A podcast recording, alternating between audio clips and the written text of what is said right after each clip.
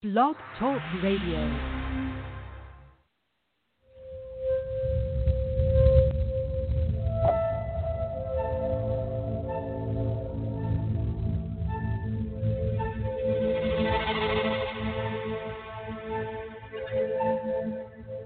The other side of the news is a current and dynamic companion to augment the discussions from the other side of midnight. We investigate, explore, and extrapolate facts to gain better understanding of current affairs and events, and thus to bring comfort and calm to our wide international audience. It's a spontaneous commentary based on well verified references vetted through vigilance and discernment. Our Our desire, desire is to awaken your imagination. Imagination with questions.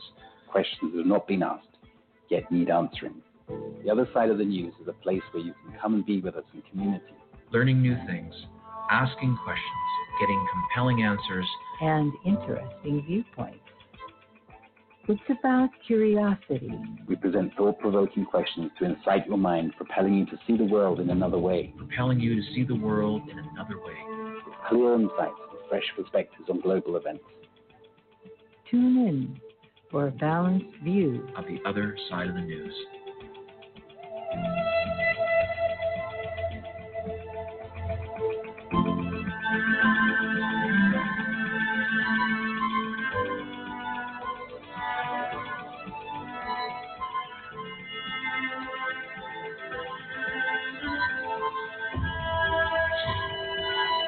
Good morning, good night, and good evening. I am Timothy Saunders, one of your co hosts on this 21st edition of The Other Side of the News. I'm speaking to you this morning from southwest Turkey, and for many of you from the other side of the planet. I'll soon be joined by co host Cynthia and our resident researcher Annetta Driscoll, who are both in California. Andrew Curry, following a period of careful reflection, has decided to take an extended break from the other side of the news to focus on other priorities in his life. I'm sure Cynthia and Annetta would like to join me in thanking him for his amicable and creative input and wish him very well on his life journey. I do hope he'll choose to drop in on the show from time to time, maybe uh, sometime soon. The show is entitled The pa- excuse me, the show is entitled The Plandemic Part 1. Yes, there are just too many intersections, connections, and correlations with the methodology in which this new normal is being globally rolled out. Far too many coincidences to fit into one single show. And this subject is just too important to ignore. So we're going to begin mining along a new vein of truth with guidance and wisdom from an array of valued international guests to bring increased clarity, understanding, and perspective to what is going on right under our noses and in plain sight. This trail is too well defined to be random, so much so these connections are anything but coincidental. Rather, these events appear to occur according to carefully drafted paragraphs from a unified script. While I'm heartened that so many people are becoming aware of this real life saga. It is very alarming, however, that so many people continue to sleepwalk right through it, especially as the ramp to mandatory vaccination is already underfoot. A commonly held opinion by many who continue to sleepwalk is how could there be such a plan? How could the various countries of the world unite with such determination and detrimental intent to their people? especially after we have elected them into power in most cases? These are very understandable questions that, in my opinion, hold the illusion in place that the, the minority and their puppet governments are here to protect and serve us. Unfortunately, the reality appears to be altogether different. It seems there is an agenda being rolled out according to a master plan, and one that is obeyed by our governments at the hand of something far more dark and sinister. This trail can be clearly seen in many documents and media that have previously been shared with you, and we will continue to share with you. These include Agenda 201, where a group of represented by all of the usual suspects, came together last October to outline a dress rehearsal for events that actually started in 2001, the first month of 2020. Then we have the GPMB, the Global Preparedness Monitoring Board, a subsidiary of the WHO. That was courtesy of uh, Maz Palvi a couple of weeks ago, which outlines plans to hold two new exercises in how to deal with global pandemic, pandemics. I should say pandemics in that case, before the sep- this September. One of which will be a lethal virus. See page 10 of that document. We all know what has directly followed previous exercises. But how far does this trail go? Well, the Rockefeller Foundation and the Global Business Network released scenarios for the future of technology and international development in May of 2010, where the synopsis written some 10 years ago sounds like a perfect commentary for life here today. According to some researchers, the trail goes back well before the 21st century, and most likely well beyond the horizon of mainstream history. For example, the Georgia Guidestones, the Brookings Report, to name a couple, which makes this COVID pandemic fraud only the latest in a series of problem reaction solution events. So, what is the solution? How do we safely navigate out of the, this hornet's nest? Well, non compliance of mask wearing and refusal of vaccination would be two ways. Two ways to penetrate the surface and to reverse the trend, and to stop sponsoring those who try to enforce these suggested guidelines that are, that are in many cases not even constitutional law. I look forward to hearing our guest's perspective on this. Uh, one of the fundamental foundation stones of this agenda, which is manipulation of public opinion, and to discuss how to interpret and react to the information that may be so clearly seen along this trail, all with a view to illuminate a path to lead us to a positive outcome. You will find us at www.theothersideofmidnight.com. Kindly scroll down to tonight's white The Other Side of the News show banner. There you will see details for this show, quick links to our bios, as well as links to our show items, references, and selected research. As usual, there's a large selection of information to read, watch, and to listen to, most of which has been handpicked from independent sources. You will find the call in telephone number below tonight's banner. If you have a hot question or perhaps would like to share an important feat on the ground observation, please dial 1 if you're outside of North America, followed by 917 889 8802. You'll come through to our sound engineer in the control tower, Keith Morgan, who will guide you onto our runway and then into the air. One gentle reminder though when you hear the show through your telephone, please switch off your radio, laptop, iPad, or any other listening device. Otherwise, it will cause an unpleasant feedback loop. In the last 14 days, we've seen many remarkable events in the news, all while heavy censorship of many independent channels continues.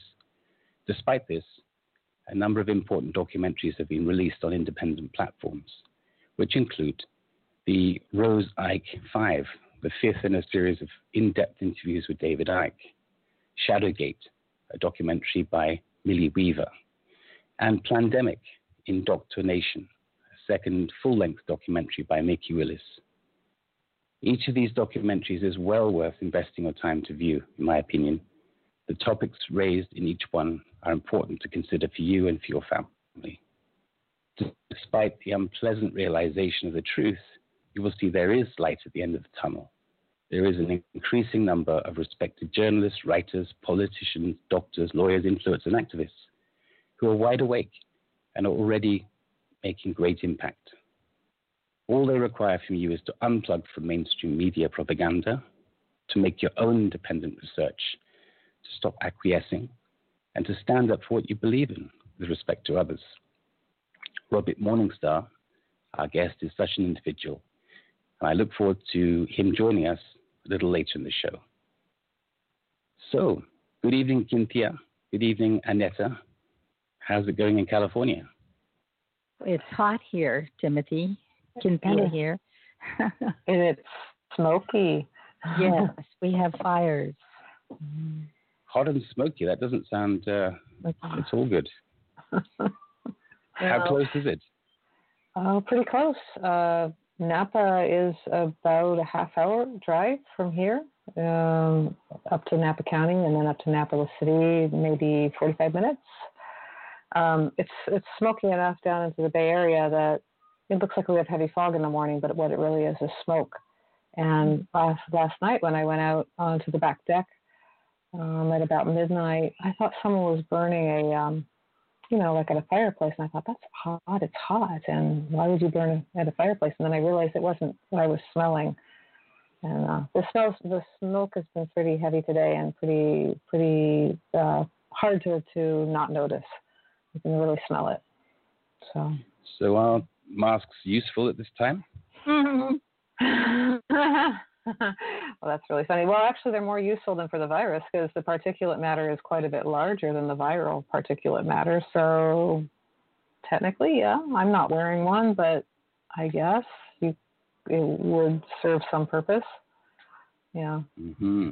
I saw a map. Uh, I think I can't remember where the source was. It was a map showing an area that is burning. I guess it's the same one that's close to you and there was a blue area around the red area. The red area is sort of the actual fire, I guess itself. The blue area was a what I read was a mandatory um, was evacuation. law or evacuation rule. Is is that close to you as well? If you're only 45 minutes away, that must be pretty close. Well, the map's a little bit deceptive, I think, because um, the although it's a large area, it, those maps are pretty zoomed in. Um, but uh, so no, it's not coming down this far. Not not not so far. Let's hope not. Uh, but you know, this is the same area that was burnt only three years ago in the 2017 fires, and it's a really. I was talking to Cynthia this morning, and I think um, it was a really questionable fire because we had these really strange. And I'm going to get into like this whole other thing here, but this really strange wind that was literally being turned on and off. It felt like, and it was changing direction like like someone was playing with it. And then we had this very large thunderstorm. And if anyone knows, the Bay Area does not is not inclined towards thunderstorms at all. We don't build up cumulus. It has to do with the ocean, etc. But uh, we don't have thunderstorms. We have massive uh, electrical storms on Sunday night, and that is what uh, they say that the fires were started with the electrical storm. But the question in my mind is, yeah, none of the rest of the uh, weather makes any sense. Um, you know, I'm going to say it seems manipulated, very. So we'll see.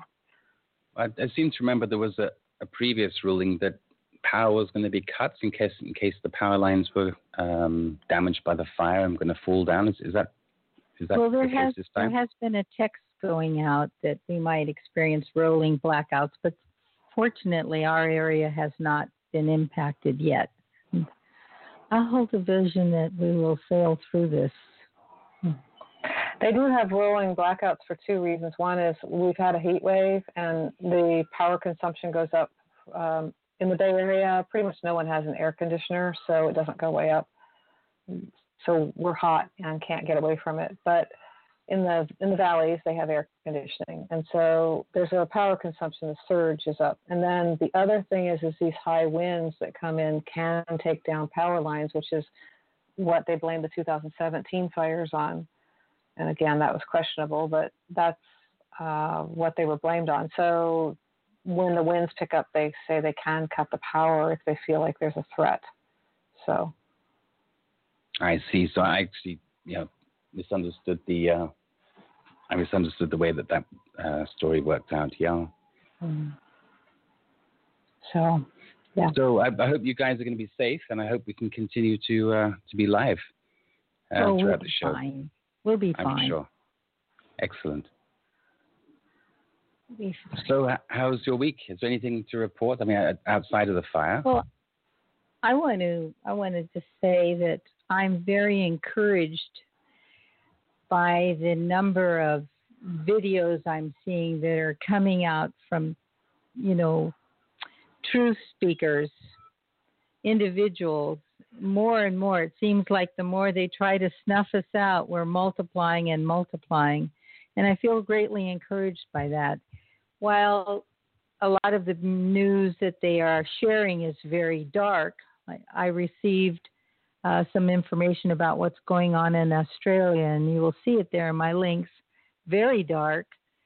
On the other side, I feel, well, thank goodness it's finally being exposed so it can be expunged, you know, so it can be gone. It's um, time to take the garbage out, as we say.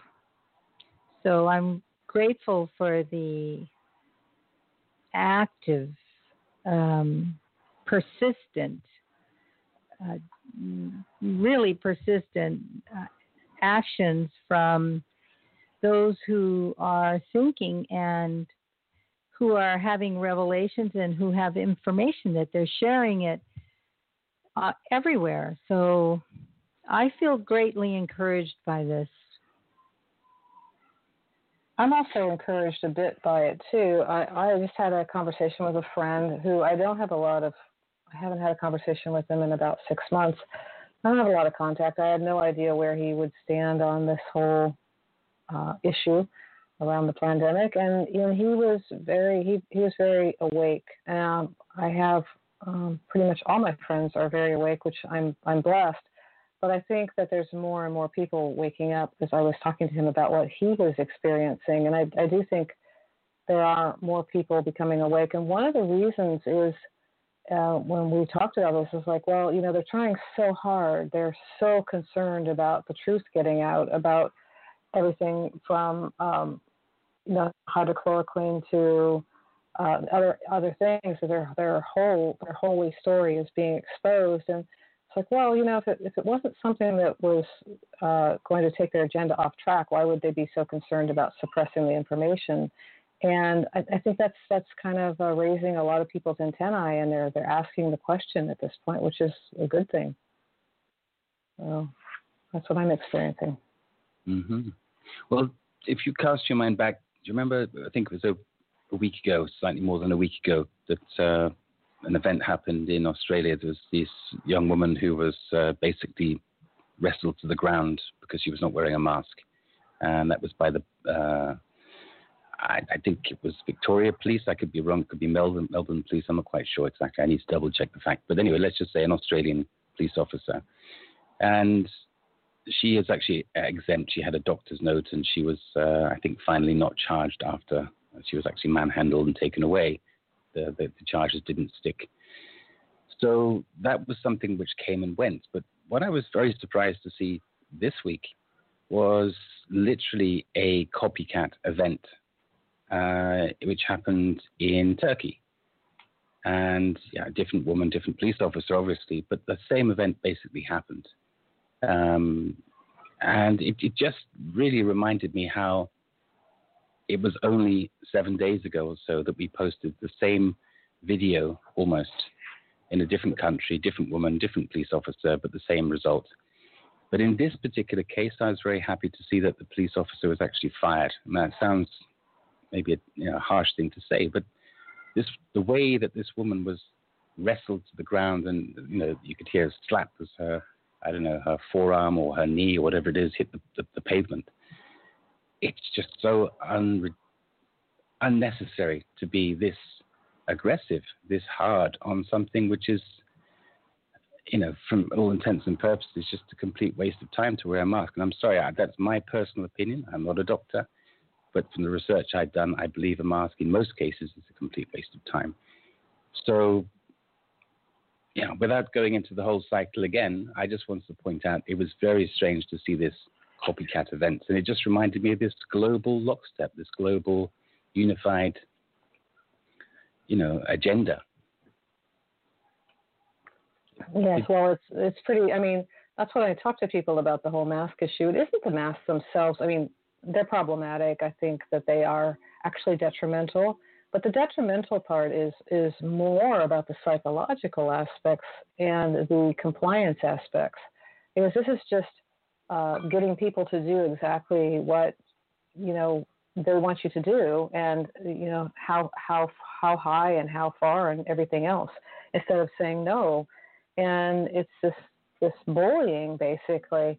Um, and there's very few people that this is what I find disappointing. Very few people standing up to it, and um, but but I don't. I mean, I don't think the masks are useful at all. I mean, my research and and according to the New England Journal of Medicine and another uh, uh, quite a few things that are out there, studies that are out there say, oh, this is worthless for this for a multitude of reasons. So what is it And you know, and I've and I've talked about this before with the bandana thing in California. We can put a bandana.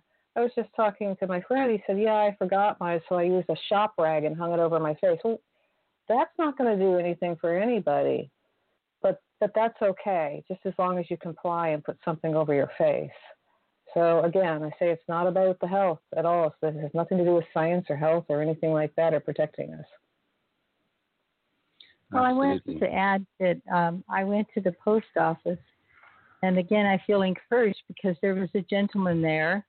Uh, he looked, you know, in his 60s, very trim, fit, intelligent, and uh, I think he was probably from a Middle Eastern country because I heard his accent.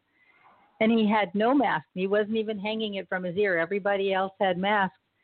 And he went through the service. No one said anything to him. All the other people standing in line. And the um, post office uh, clerks didn't say anything either. So I gave him a thumbs up across the, the, the lobby there And we kind of smiled at each other. I thought that was cute. so there are those that are standing up for themselves. That was great. Excellent. Uh, that's uh, that's very good news. I mean, fr- from my point of view, again, these just personal events. You know, uh, some some some things like, for example, uh, public transport.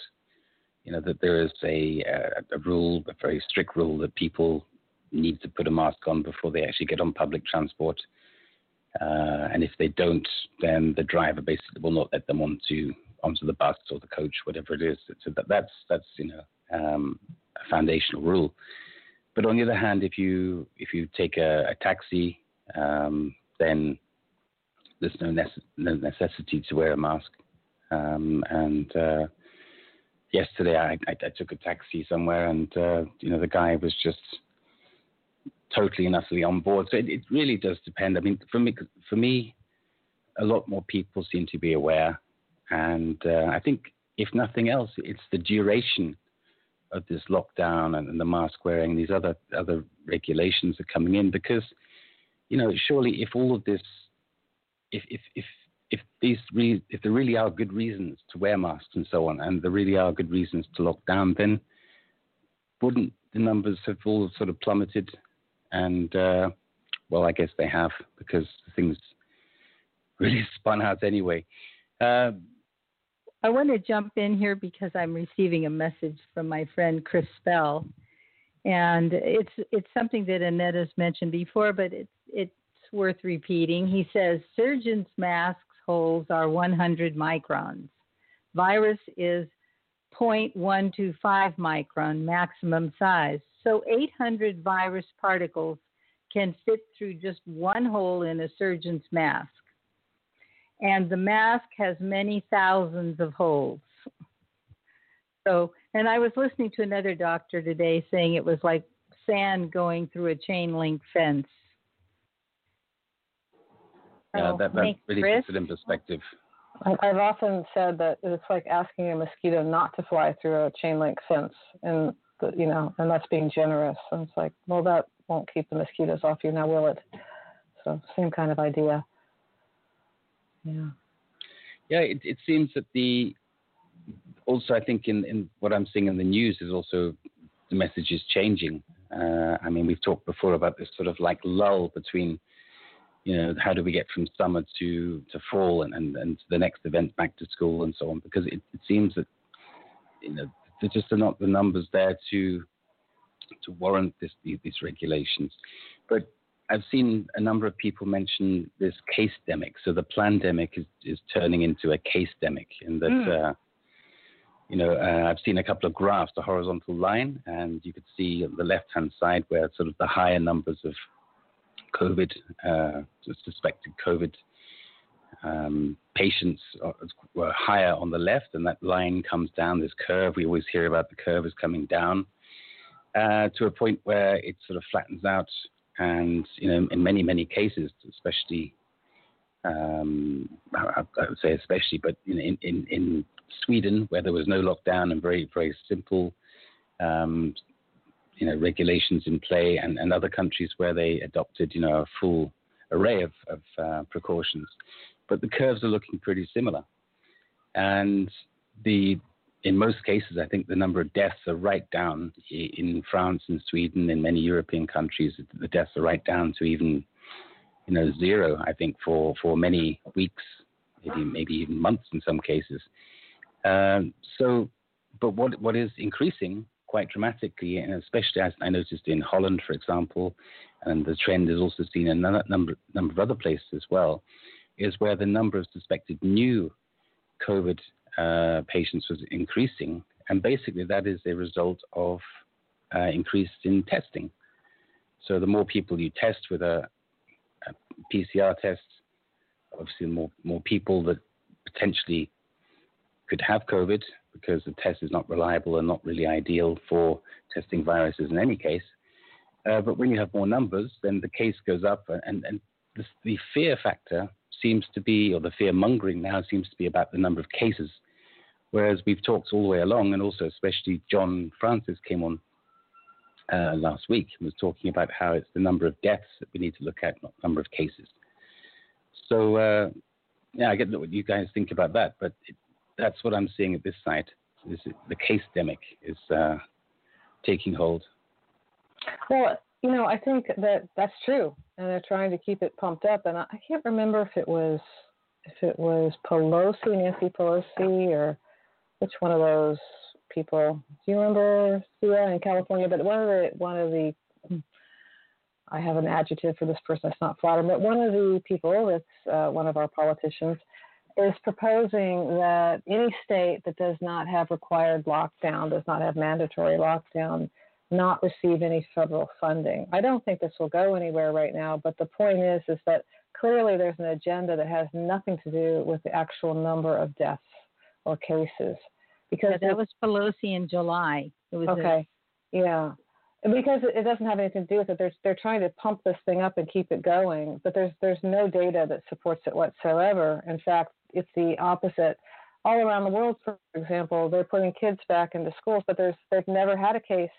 Uh, they haven't in California, for example. There's not a single case of a of a child dying from it, nor has any uh, child given it to an adult. So this idea that the school thing isn't okay and all the weird stuff they're doing around that. Yet around the world, they're putting kids back in school without the numbers changing at all. Again, a different way of handling it, but the numbers stay the same. So, you know, clearly they're trying to pump up something that really isn't there. I mean, it doesn't take a, a genius to figure it out. So, so where, where is this uh, second wave? The only second wave I can see is uh, potential number of uh, cases, but the deaths are right down, if not zero. Well, right. I mean, this is the problem. They they they want a second wave. They want they you know. I think if if I had paid what they paid to have this virus created, I would be so disappointed. It was such a bad investment. yeah, you take the make sure you have the receipt, to sort of take it back and. Uh, yeah, it's just not just not working out. it's not functioning properly. I want a refund. Yeah.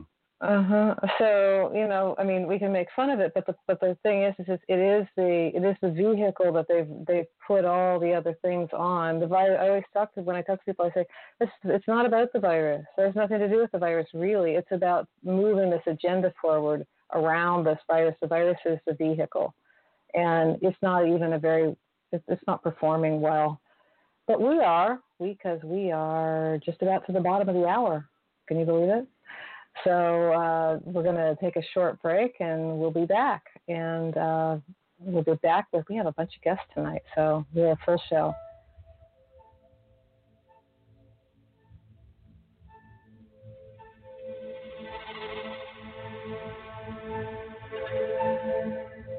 The other side of the news is a current and dynamic companion to augment the discussions from the other side of midnight. We investigate, explore, and extrapolate facts to gain better understanding of current affairs and events, and thus to bring comfort and calm to our wide international audience. It's a spontaneous commentary based on well verified references vetted through vigilance and discernment. Our Our desire is to awaken your imagination. Imagination with questions. Questions that have not been asked, yet need answering. The other side of the news is a place where you can come and be with us in community.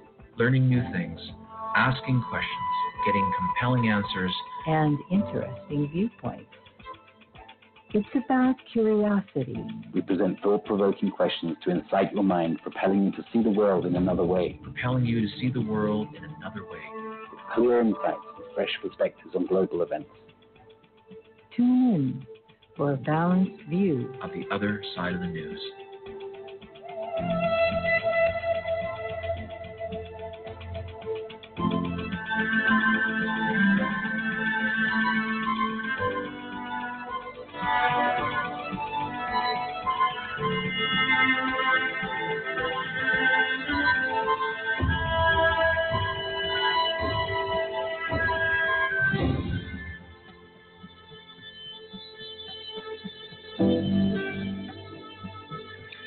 And the other side of the news can be heard here on this network, on this channel, on this website, on this URL, every Friday evening, two hours, 7 to 9 p.m.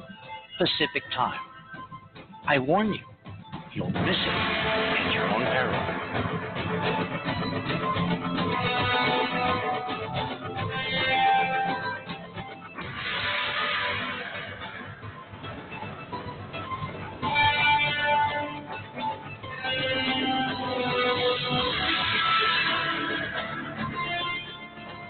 Welcome back to the other side of the news.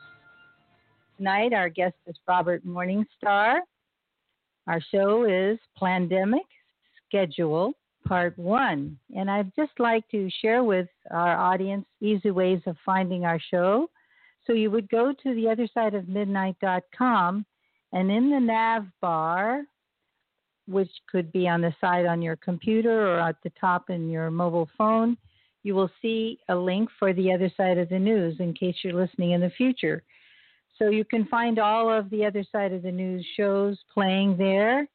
We offer the entire show on all of the show pages, so you're welcome to go back to previous shows and listen to those.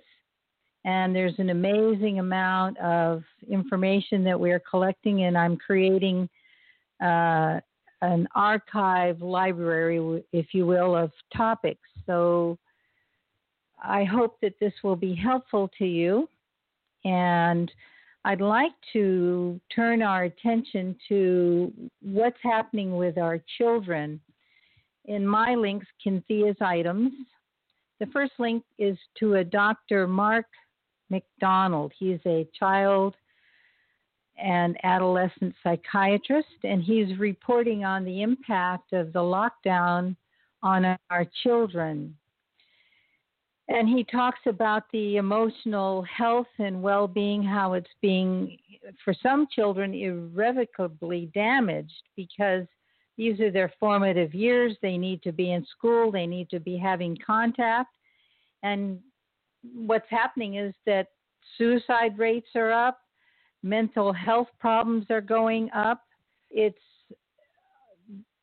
getting to the point where it's going to be a long term damage, not something easy to fix.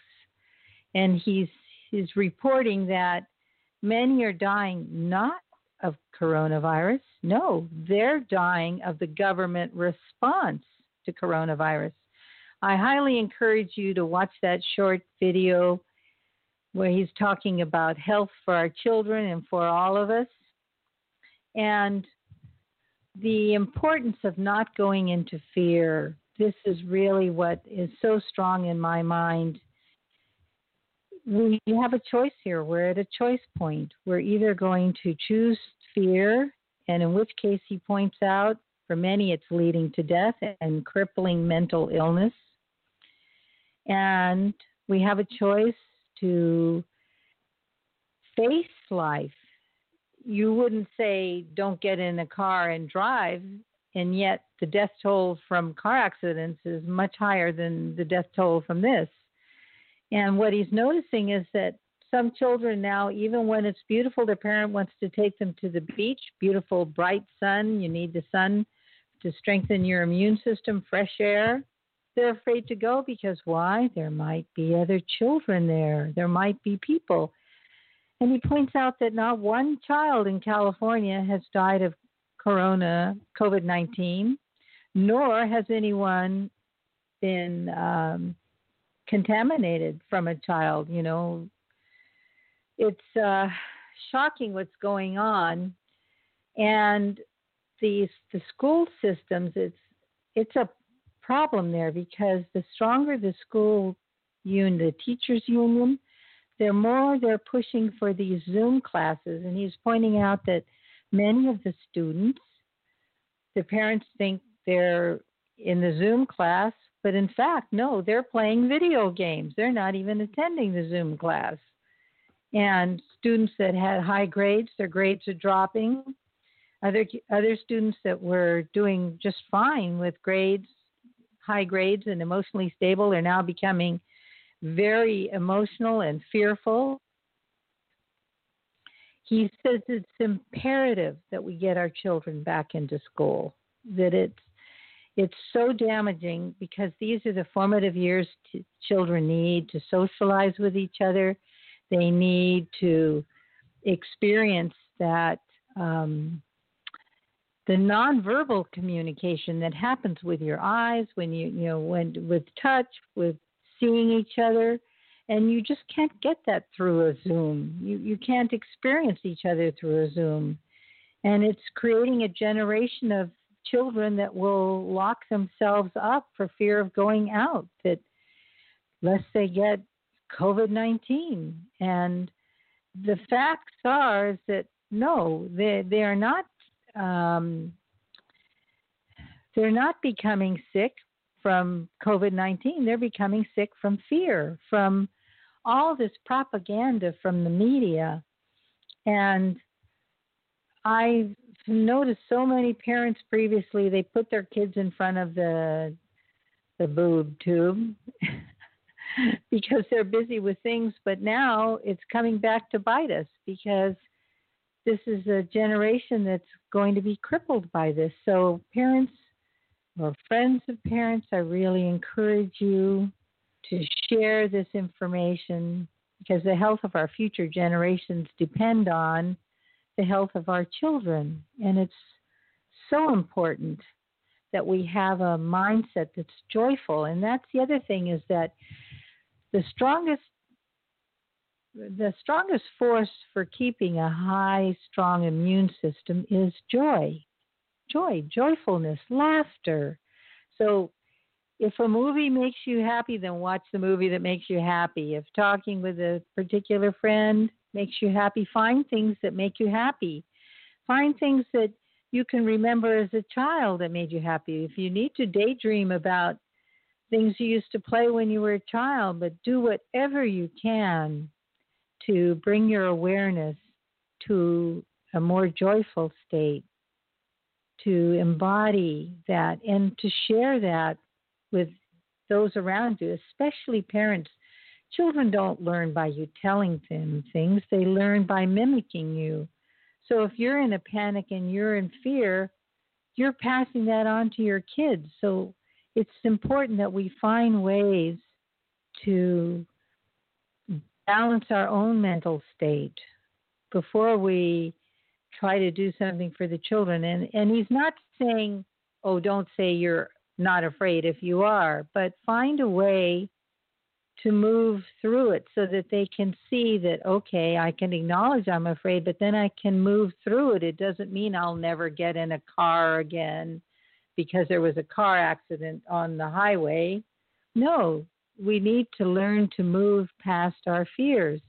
And this is where we are. I always come back to this is a choice point for each of us.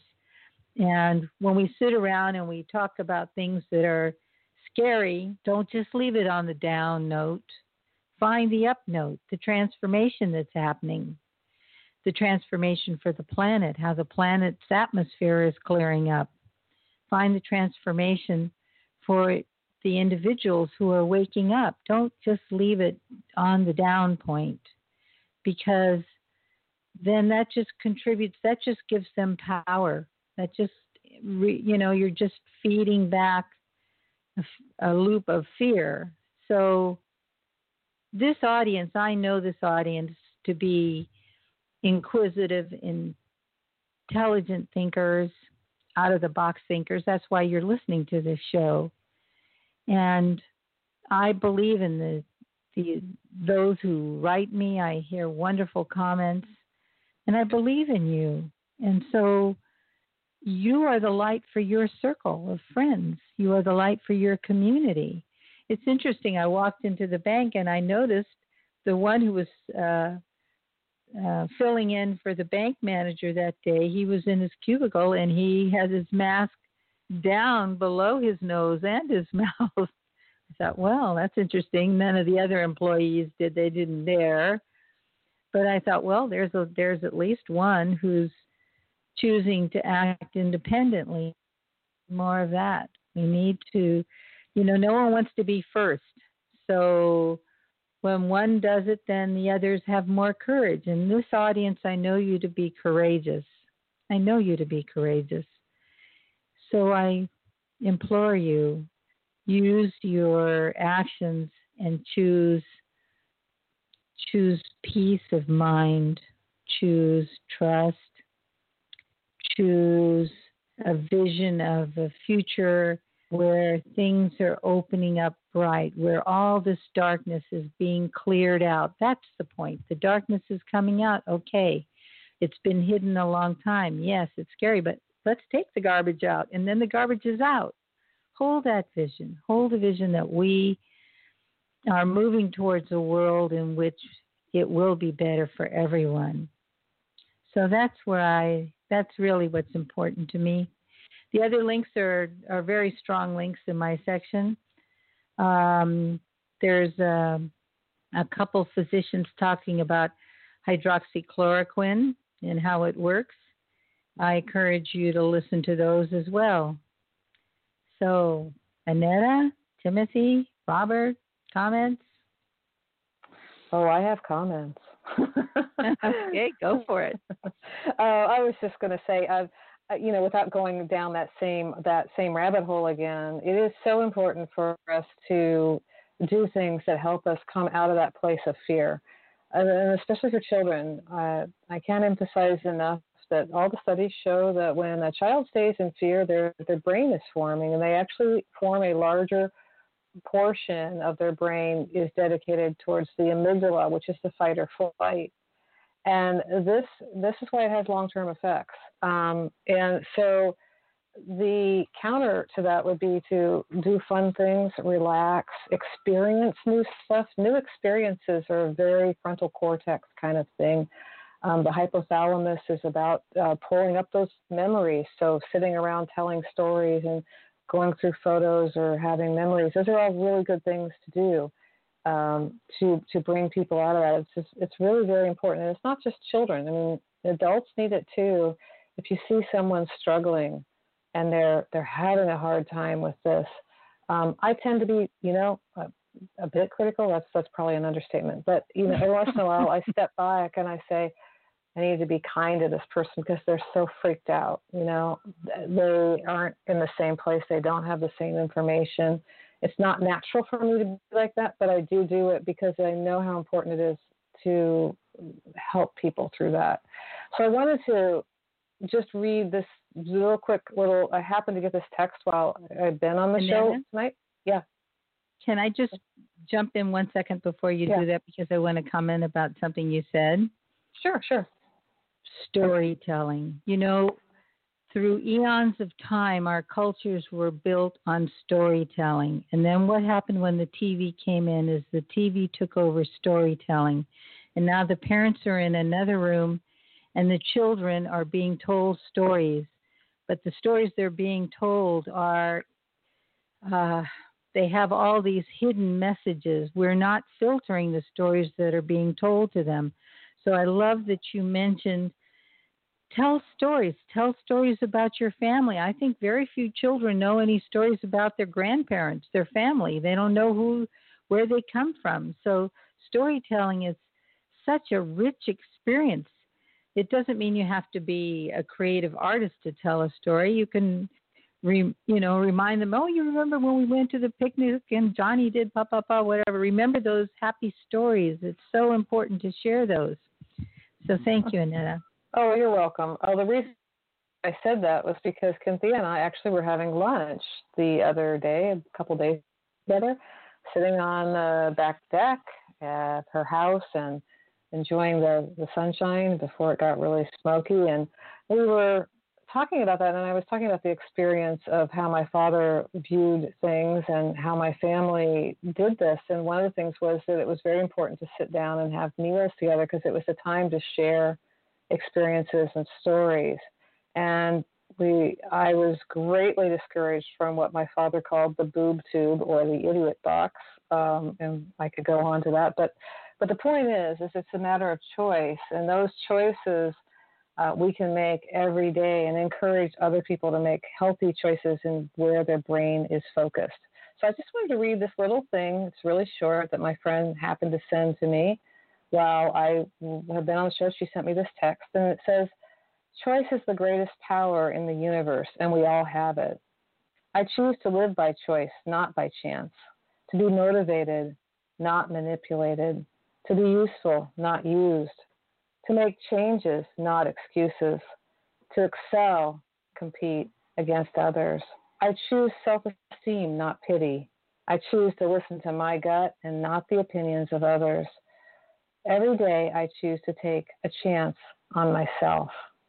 And that's really where we all are with that. We need to take that chance and be with ourselves. And this is a time of quietness too for a lot of people, so you can be by yourself and think about what's important to you and what's important to those you love. Yeah. Well, definitely uh, very positive sentiment and very, and how true it is.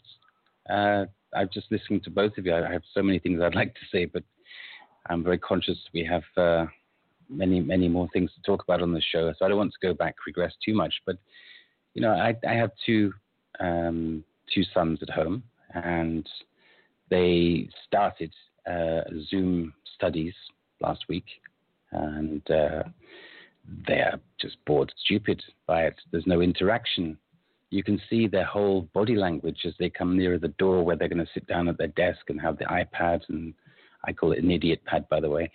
Um, and uh, you know, it, it's it's everything about it is is something they just do not want to do, and it's not because they're lazy. I mean, they're bright boys, and uh, it's just because it doesn't work. It's an illusion. You know, it, it's like marketing. The, the the school markets that the parents that the Zoom classes are working. They're effective because they they give you grades that mean something, I guess, to some people. The teachers market these, you know, the, the students' performance to the, the, the managers or the school owners, whatever, and they say, you know, everything's fine and they're so well behaved and, and they work so well. And so, uh, you know, the whole thing is marketed to everybody. But at the end of the day, what I see are two intelligent boys who are full of life and you know smart. There's, there's no difficulty in, in, in learning, but they're just totally and utterly demotivated because it, it doesn't really work. Interaction is so important.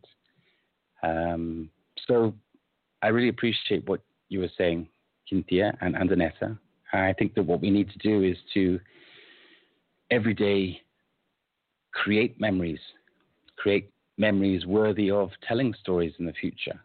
You know, we, yes, by all means, go back in time and, and tell stories of previous uh, good memories and so on. Explain who your grandfather was, grandmother was, and so on and so on. But e- equally, every day the sun rises, we have the opportunity to create a memory worthy of storytelling in the future. And that's surely what we should all do. And that's one way of us all taking responsibility and I think that we can all shake this whole pandemic thing off far quicker than than most people realize. I say most people, the ones I mentioned, which were perhaps sleepwalking.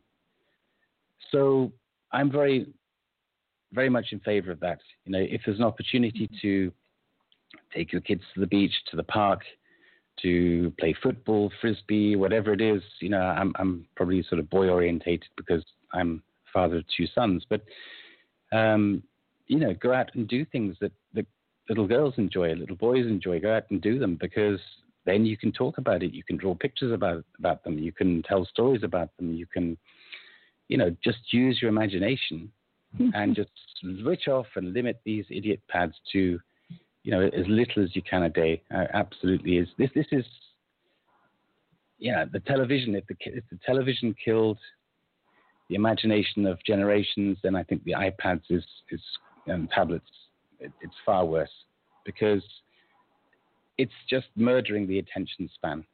And, uh, you know, that's bad enough in, in grown ups. You know, when we have a documentary, I mentioned some documentaries this evening. I passed them some very intelligent people this week. And uh, I said, know, so how did it go? Did you see it? Did you watch it? Yeah, I started watching it, but, you know, it was so long. You know, so long you're happy to sit and watch, you know, a, a, TV soap series that goes on and on and on, and it is, in my opinion, with all respect, totally and utterly meaningless to the, you know, to, to humanity. But when there's something which is so critical and so important, like what we're actually currently dealing with, how can a documentary be so long? Why not just pause it and then wake up the next day and then move it along another 20 minutes or 15 minutes or however long or short is is short enough? I, it, the attention span and interaction, those are two things we all need to work on. And I think we need to take great responsibility to improve. Well, I'm smiling here about the storytelling because there's a Star Trek Voyager episode where they they're lost out in this quadrant that's 40,000 light years from home and they come to this planet that's their technology is way far more advanced than what they have. And what this this civilization prizes more than anything is stories. So like there's this um, black market deal where this person wants to trade stories in exchange for technology because the stories they're missing stories they want stories so we each have this bank of stories. Really beautiful. It's really mm-hmm. beautiful. Well, and I think you know, creating the stories is like what Timothy said. I mean, I, I don't have children, um, so I don't have the same opportunity. Although I've, I've created a lot of stories around me. Anyone who knows me wouldn't know that. Uh, but you know, you can do it with anything, and and you know, a lot of it can be really fun. Like my and my dad I have all these stories about food and cooking, and they're they're really positive stories, and I'm still talking about them. Um, and you know, there you can you can use anything like that as a teaching thing, a way to a way to come, connect with people, a way to make a story. I mean, you might not you might think it's just making pancakes, but in you know, when I'm still telling the story decades and decades later about buckwheat pancakes and blah blah blah you know, there's something to that, right? So this all helps. I'm going to go back to the the brain development part. This really, really helps, and this can mitigate a lot of that. And if somebody feels happy, that is helping this to calm the nervous system down and to keep and to take it out of that. Um, so, and the other thing I would say to people, if you do have a partner, you do have children, another thing that's so important is is, is touch. Um, you know, give some, you know, give someone a, a massage or, or rub their head or, you know, pull on their toes or whatever they like. You know, I, I have cats, so you know. Uh, but but the point is, is that really really helps calm the nervous system. And the biggest thing that we have that is going against us in this world right now is fear, because fear lets people roll over you. It, it lets a lot of things happen that shouldn't happen, and it does such damage to the body. So anything that you can do is that that mitigates that fear is is worthwhile right now. So you know, just get creative and think about what that could be in your world and who you who you have influence with. Mm-hmm. I want to say that in going out and walking down the street and talking with my neighbors, some of them are wearing masks and some aren't, and I'm not lecturing them. At first, I was. I realized that's not the best way, but I just or I go into a store, I greet them and I smile at them and I, you know, I I show interest in them and it takes how can I say it's like the pressure from a pressure cooker, the steam is being released because there's this high tension. So laughter and smiling and just you know a kind of a virtual hug in the sense of your eye contact you can do a virtual hug with eye contact. It's like I see you. This thing of the mask wearing has made it hard for people to see each other. And so, you know, I'm standing in the grocery line and there's this mother with a little baby and I'm I'm actually playing peekaboo with the baby because so the whole line starts laughing because there's something that's taking their attention off of all this drama. And so you might think it's a small, insignificant act, but the fact is, if anything that you can do to calm yourself, it's like music that goes out and it calms those around you. And so we are each fields of resonance and we send that frequency out and we calm those around us and little by little they they are they are changing but it has to be from within. It you can't force it on them. I tried that doesn't work. That doesn't hmm. work. Oh being joyful even not saying anything but just showing that you're at peace that you're enjoying the day. Beautiful sunshine. It may you may think it's small talk but in these times, even that small talk is very potent. It carries a lot of weight and a lot of uh, lightness as well. So we are close to the break. After the break, we're going to bring on our wonderful guest, Robert Morningstar, who's been on uh, the other side of midnight many times, and he's been on the other side of the news once before. And he's a he's a wealth of stories, that's for sure. oh my gosh. I'm looking forward to hearing from him. And uh, anything else you two would like to contribute? We got a few more minutes here. Well, I just think that uh, the essential thing is to give time to make independent research. We say it every week. It becomes almost like a mantra every week. Uh, but seriously, if you, if you switch off the source of the poison, which is mainstream media, and you start looking at other sources of information, then the whole the whole of your universe can change. And you know, we're not looking at alternative, dodgy, you know, uh, badly printed, you know, sort of inferior information. We're looking at very good information. It, just the point is the independent information is is mostly censored on mainstream. So you need to switch the channel, get a pure mm. form of information, of course validated. But uh, as soon as as soon as you make the switch, that's as soon as your universe can change. And each one of us, I think, has a responsibility to find the truth. So one of our one of the things that we do have here is we do have our archive of information. So a lot of these things were censored out, and uh, and you can't find them out there, but we have them here uh, on on our uh, website. So um, I think can, I'm actually out of time. I got to take us out, but Cynthia can give you the information when we come back. So with that. Um, we're going to take another break and we'll see you on the other side with our guest, Robert Morningstar.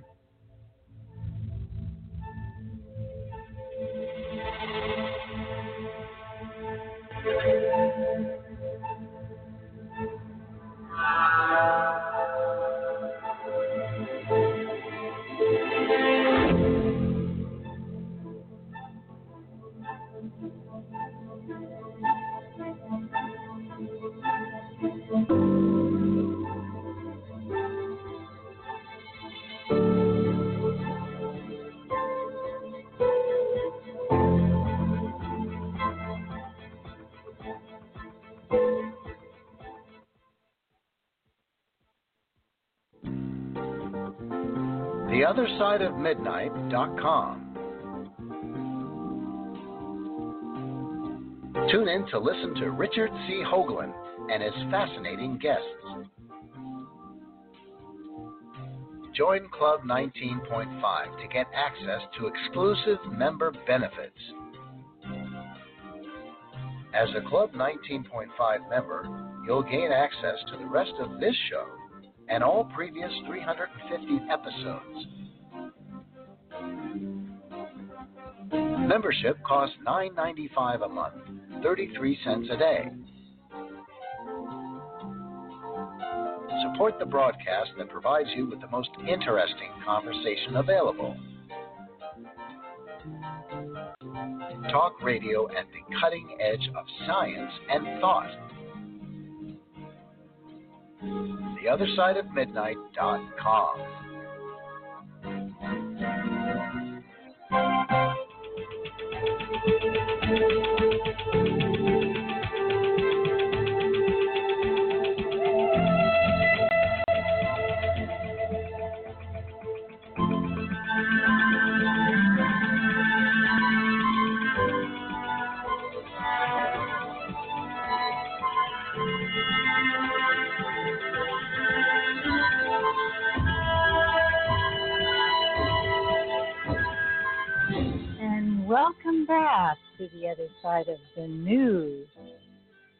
So, our guest tonight is Robert Morningstar. Co hosts are uh, Timothy Saunders, Annetta Driscoll, and myself, Cynthia. I do want to say that we've had guests from both political parties. We are not advocating any particular party. Our guests have their own opinions, and we welcome to hear from them. But I want you to know that the show is not on either side. We are standing here for information to get it out for everyone to make up their own minds. Um, so, the show tonight is the plandemic schedule, part one. We plan to do several more of these. And if you were on the website, theothersideofmidnight.com, in the nav bar, you can look for the other side of the news, and that will take you to a list of all our shows where you can hear the entire show on those pages. So tonight, our guest, Robert Morningstar, is a civilian intelligence analyst, investigative journalist, and psychotherapist living in New York City. Robert is a specialist in photo interpretation, geometric analysis, and computer imaging. He is a graduate of Power Memorial Academy and was a New York State Regents Scholar at Fordham University, where he received a degree in psychology. While at Fordham University, Robert participated in a research fellow with the U.S. Navy sponsored program to develop artificial intelligence. He is an expert in the Chinese language, history, and martial arts, and is an acknowledged as a master of Tai Chi. So there is a very extensive bio on the page. Uh, Robert has many of you know Robert. He's a frequent guest and a man of he's a renaissance man, a man of many colors and many varieties and many stories. Welcome, Robert. Thank you very much for that uh, lovely introduction. And you know, you hit the nail right on the head because it was in college at Fordham University in a history class that I learned uh, the definition of a Renaissance man, and I said that's what I'm going to be. And uh, the term the term was a man of virtue. Uh, I'm very happy to be here, and I hope that the information that I bring you will help to dispel the doom and gloom that is being imposed on everyone by the mass media, which is engaging in what I call mass media MK Ultra, mind controlled methods now applied on a global scale. I have to tell you that we are at war with an invisible enemy, as uh, the president has described it, but this enemy has not been invisible to me. I have been fighting this villain for seven years. And if you do the math, it goes back to 1963. And I have been trying to free myself from the mass mind control that was imposed on us when my childhood hero, John F. Kennedy, was assassinated. I, was, I will also try to be a little humorous and uh, to, again, to bring a little humor into the, a very bleak situation and say to you, hearkening back to Star Wars, that what we are fighting, as Obi Wan Kenobi said about the bar in Tatooine, is the greatest collection of scum and villainy this side of the galaxy. It is none other than what we have been calling the New World Order, which is an evil snake that has wrapped itself around the minds and hearts of humanity and has changed its name and has changed its color so many times that I liken it to a snake that molts its skin but is still the same old snake. I'd like to begin with uh, the, the, the subject of the Shadowgate, the film by Millie Weaver, which is uh, I'm grateful that you called me up to speak about Millie. She's a, a very very talented investigator. I've been watching her her uh, broadcasts for several months now as Millennium Millie. And when I heard that a Millie Weaver was arrested in Ohio when she went there to screen a new film that she had done, I immediately went to this to the subject of what was she talking about that got her arrested. There's a real weirdness about this arrest. I'm going to talk about that a little later, but let me just say this in a synopsis. Shadowgate is a very important film, probably the most important film um, that I've seen yet regarding exposing the shadow government. I assume that Shadowgate, that she got that name from the, the problem of the shadow government, which is a permanent government that has entrenched itself in Washington.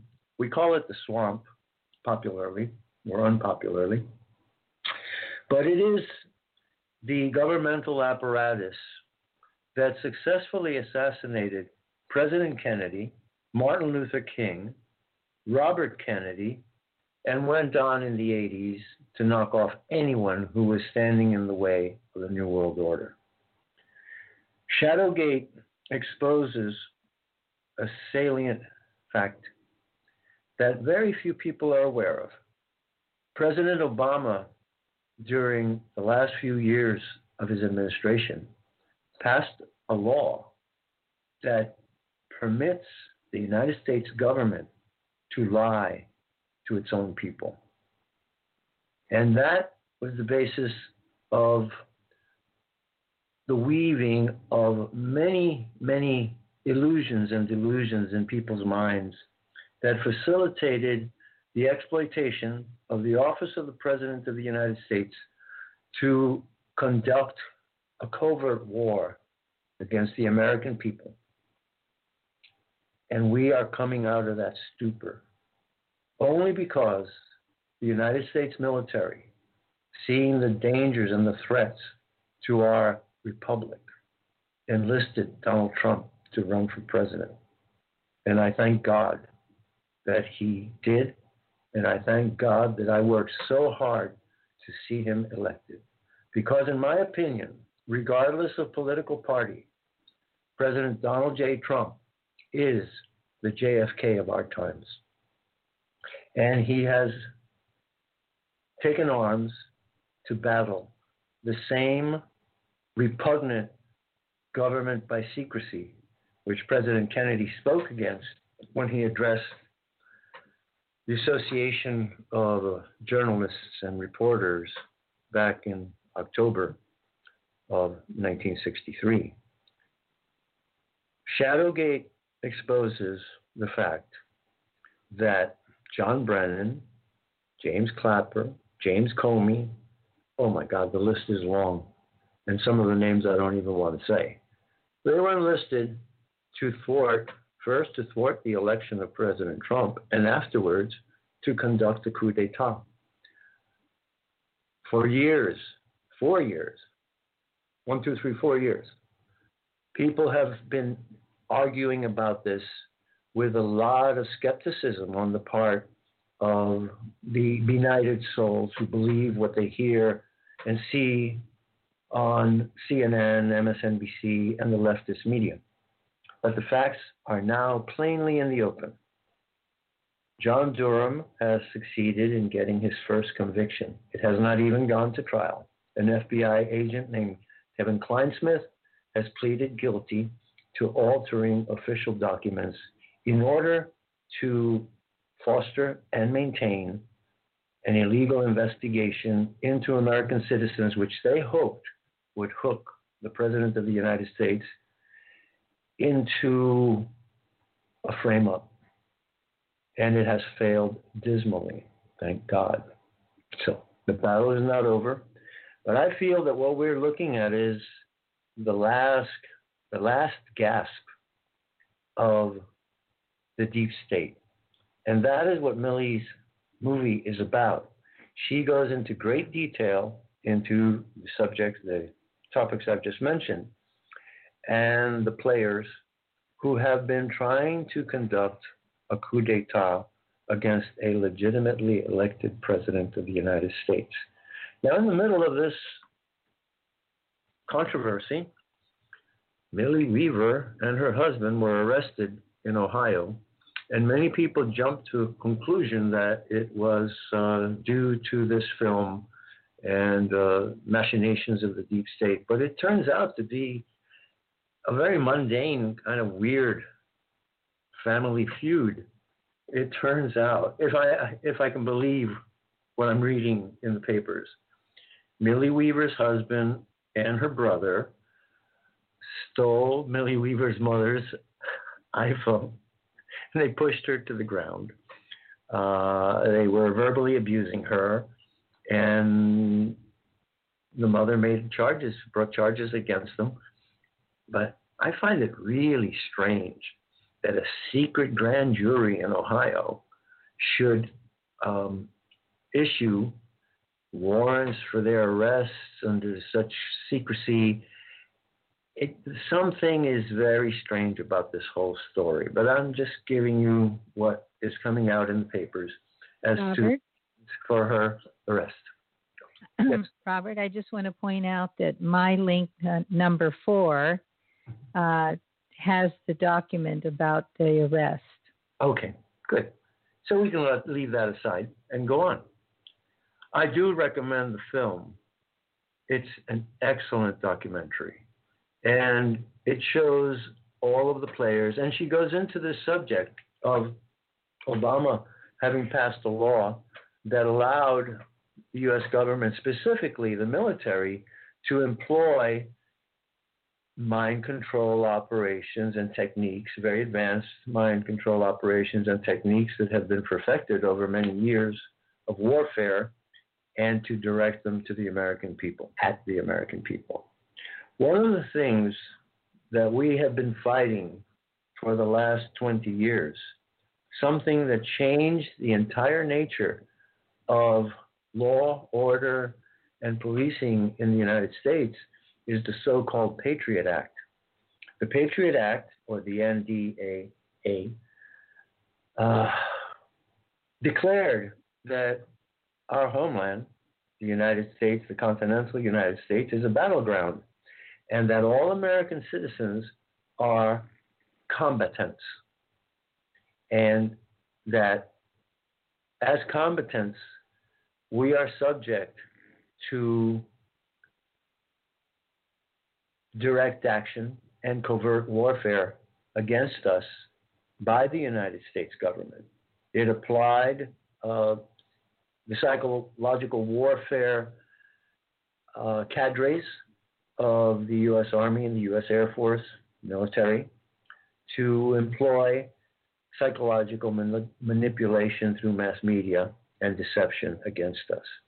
And I think that this COVID caper, this pandemic, or this scamdemic as I call it today, is the greatest example of mass mind control and manipulation the world has seen since those three assassinations that I described earlier today, earlier tonight.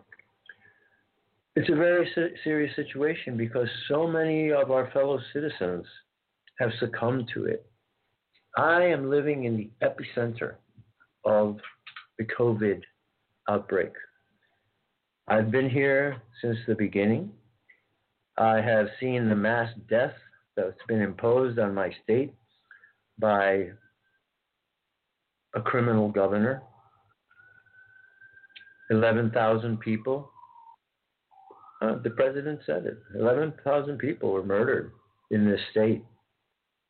And I don't believe it was by incompetence, I believe it was by design.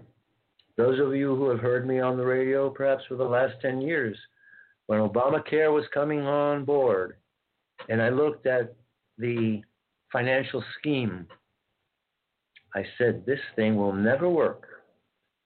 This scheme can only work if you triple tax the young people and cull off, cull off the senior citizens. Because the greatest expense in Medicare and Obamacare is taking care of senior citizens and others who have suffered catastrophic illness. The problem with government bureaucrats is that when they're looking at the numbers, they forget that those numbers represent lives. And their job is to make the scheme work efficiently. This, this crime is so great that we needed a new vocabulary. I'm very good at coining phrases to express ideas that people were not able to grasp. And many, many years ago, I saw this happening. I can see through time because I study history, I know the patterns, and I can foresee the patterns being applied in the future. So I came up with two terms. One of them was slow genocide, and the other term is population pruning. And I believe that those two terms perfectly express what we have seen in New York State, especially through the population pruning of the senior citizenry in nursing homes and the slow genocide that is being perpetrated on the people. People dying in car accidents and motorcycle accidents, and it being attributed to COVID 19, the Chinese virus. I have a particularly colorful name for it. I call it the Chinese vampire virus because it was derived from bat, bat corona uh, viruses. I learned this because I'm I'm part of a network of uh, intelligence of intelligent people and intelligence operatives. And a professor, Rudolph Tanzi, sent me a monograph from China that had some interesting names on it. And when I zeroed in on one of the names, I went to PubMed and found his research. And one of the most, I would say, the most significant monograph that I came across was entitled Long Term Surveillance of Bat Coronavirus via PCR Replication. That might sound Greek to you, but it's not Greek to me. It sounds like it has all the necessary ingredients to uh, augment the story, doesn't it? Yes, Tim. I mean, who could make a title? Who could make something like that up? Long-term surveillance of bat coronaviruses via law, via PCR replication.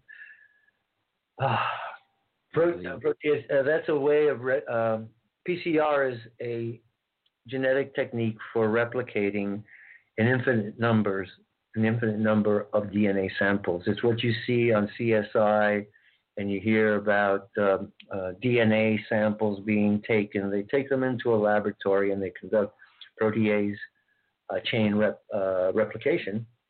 And you can, so let's just talk about a rape victim. A rape victim is contaminated with the rapist DNA. They take the DNA, they reproduce it ad infinitum, and then they have a big, big sample, a huge sample of it, and then they're able to compare that with um, the uh, the criminals that have already Suspects. been. Yes, Mhm. well, oh, criminals too, and then they find, oh, that guy did it, you know. So, so this was, and it was, uh, how should I say? It was an exultory monograph. They were really happy. They were rejoicing that they had found a way of replicating bat coronaviruses, which they had found in 2005. The bat coronavirus. The coronavirus is, is common and um, responsible for a lot of things, even common colds. But there is a, a, a great degree of villainy, home state in villainy involved here, and this is in the person of Dr. Fauci. Dr. Anthony Fauci holds many patents on many um, vaccines. He was responsible for pawning off AZT uh, on the AIDS stricken population. If you speak to any actors or dancers or people, uh, older ones, who survived the AIDS epidemic, pandemic amongst the artists, they hate him. Because we now know that most of those AIDS and HIV victims who perished didn't perish from AIDS or HIV, they perished from the drug that Dr. Fauci pawned on the general public, AZT. Doesn't that sound familiar? Yes, sir. Yes, it does. Now, here's the key to the the whole thing. Dr. Fauci was engaged in gain of function research on coronaviruses here in the United States. That means finding ways of making it easier for the coronavirus to transfer from human to human. But in 2015, and this is during the Obama administration, the FDA came to its senses and said, What are you guys crazy? You want to make coronavirus gain a, fun- gain a function and be able to transfer more easily from human to human or from animal to human? No. This is unethical, it's immoral, it's criminal, and it is against the law. And it's dangerous. well, look how dangerous it is. Well, what did Dr. Fauci and his buddies at the World Health Organization, Dr. Tedros, General Tedros, they don't call him doctor because he's not a doctor, now they call him General Tedros. Dr. Fauci received a huge grant eh, around 2004, 2005 from Bill Gates to fund research. And Dr. Fauci took $3.7 million and gave it to the Wuhan laboratories, which are run by the Chinese military. Every business, every laboratory, every factory in China is owned by the Chinese military. And Dr. Fauci funded gain of function research on coronaviruses in the Wuhan laboratory. He circumvented American law. Dr. Fauci is a criminal, and Dr. Fauci is going to pay for it. That's why you don't see him anymore on the dais at the briefings. Another doctor has been appointed to the COVID 19 uh, medical board by the President of the United States. So Dr. Fauci has been lionized by the leftist media. He's been set in opposition to the president and other experts in the government. And for the president to move against Dr. Fauci at this time would be political suicide. But have faith. If the president succeeds in being reelected, these criminals are going to see justice. Now, I was going to make a joke because again, this is very heavy stuff.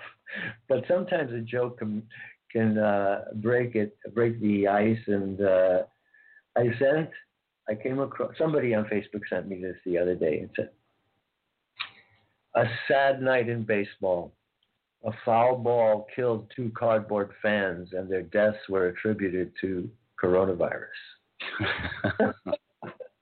and I thought that this was a, this was genius. This is genius, absolute genius, and how humor humor can offset uh, some doom and gloom. If it can make you laugh for a few seconds, it breaks the spell that they've imposed on us. So, um, if you want to have a word or, or ask me a question, I'd be happy to pause the moment. Robert, this, so, there are so many questions I have for you, and uh, we need hours to go through them, frankly. But uh, I, I, was really very curious because the last time you appeared on our, our, show was actually about four months ago, almost to the day. And I really wanted to ask you I mean, in those days, let's go back four months, we were all far more cautious because although our gut reaction uh, was, you know, what is going on here with this, this COVID thing and so on and so on, but we have since then seen so much more information that is, you know, clearly defining that the numbers are being fudged. Yes. The science yes. is being fudged and so on. But yes. just to cut to the chase, between four months ago and today, what do you think your greatest insight is about this whole pandemic? I think my greatest insight is that we have already achieved herd immunity. And I'll tell you, frankly, I have not worn a mask in New York City since the middle of April when I figured out that this was a sham. I do wear a mask when I go into stores, but I don't wear it because the governor says I have to wear it. I wear it to protect the store owner. I have a very dear friend, Mr. Barzini, and another dear friend, Dr. Gary Null, and they have kept their stores open to feed the people of the West Side. But this communist mayor, de, Blasio, that we have, I call him Mayor Diablo, because he's an absolute villain. He has decreed that uh, any store owner who allows anyone to wear a mask in his store is going to be fined thousands and thousands of dollars. So, to protect my dear friend Mr. Barzini and Gary Null and any other store owner, I don the mask, I go into the store, I buy my product, and I leave, and I promptly remove the mask. I want to tell you a very sad story. I have been training in Riverside Park for 45, oh, 45 years. That's where I learned uh, Tai Chi, actually 47 years. And I've kept it as an institution in Riverside Park. And today I was coming home, and at 91st Street and Riverside Drive, I saw two people kneeling over a body. I went over and I said, Do you need help? And they said, No, no, no. I said, Is she, is she all right? She said, they said to me, uh, She's had a seizure.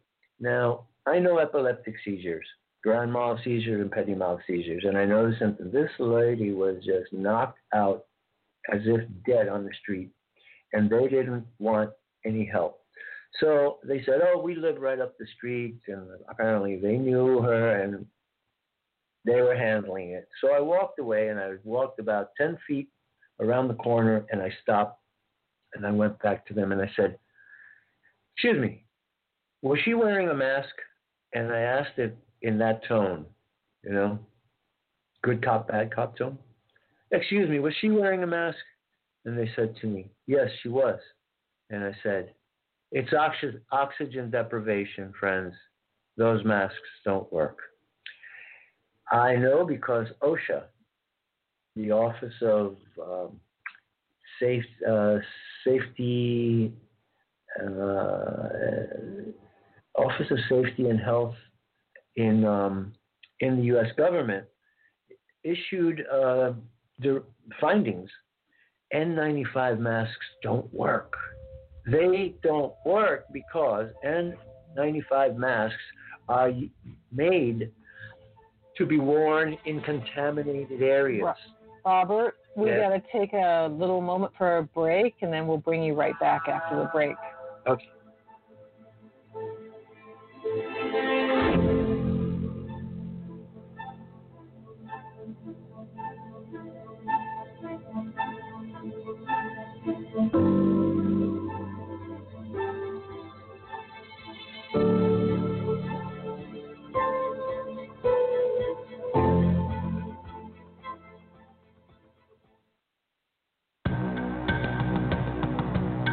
theothersideofmidnight.com.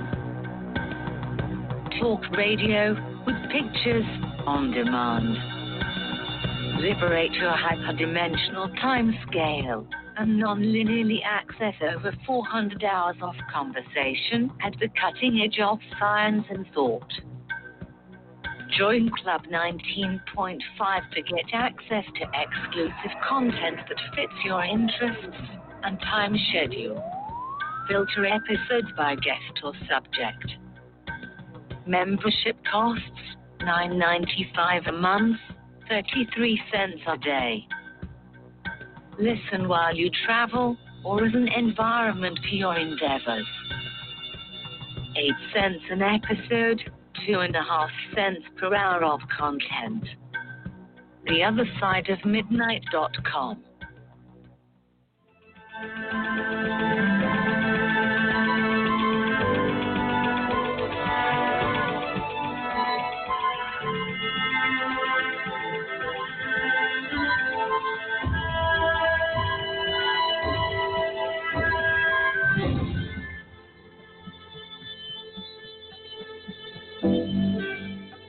And welcome back to the other side of the news.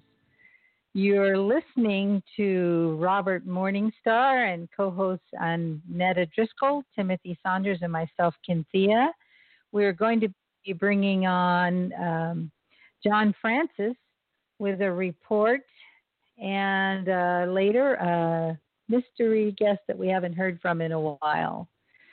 So, John Francis has been a guest many times, but before I go on to that, I just want to mention that we are an amazing resource. So, for the other side of the news, when you click on there, there are links to categories where I'm collecting information, and all of the shows are.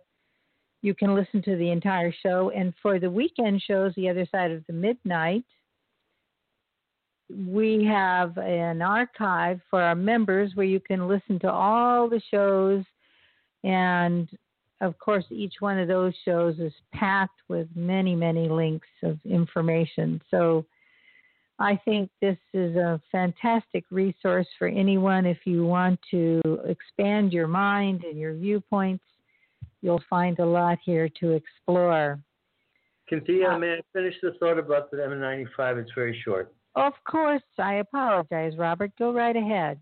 The N95 mask does not work because it's made to be worn in contaminated areas.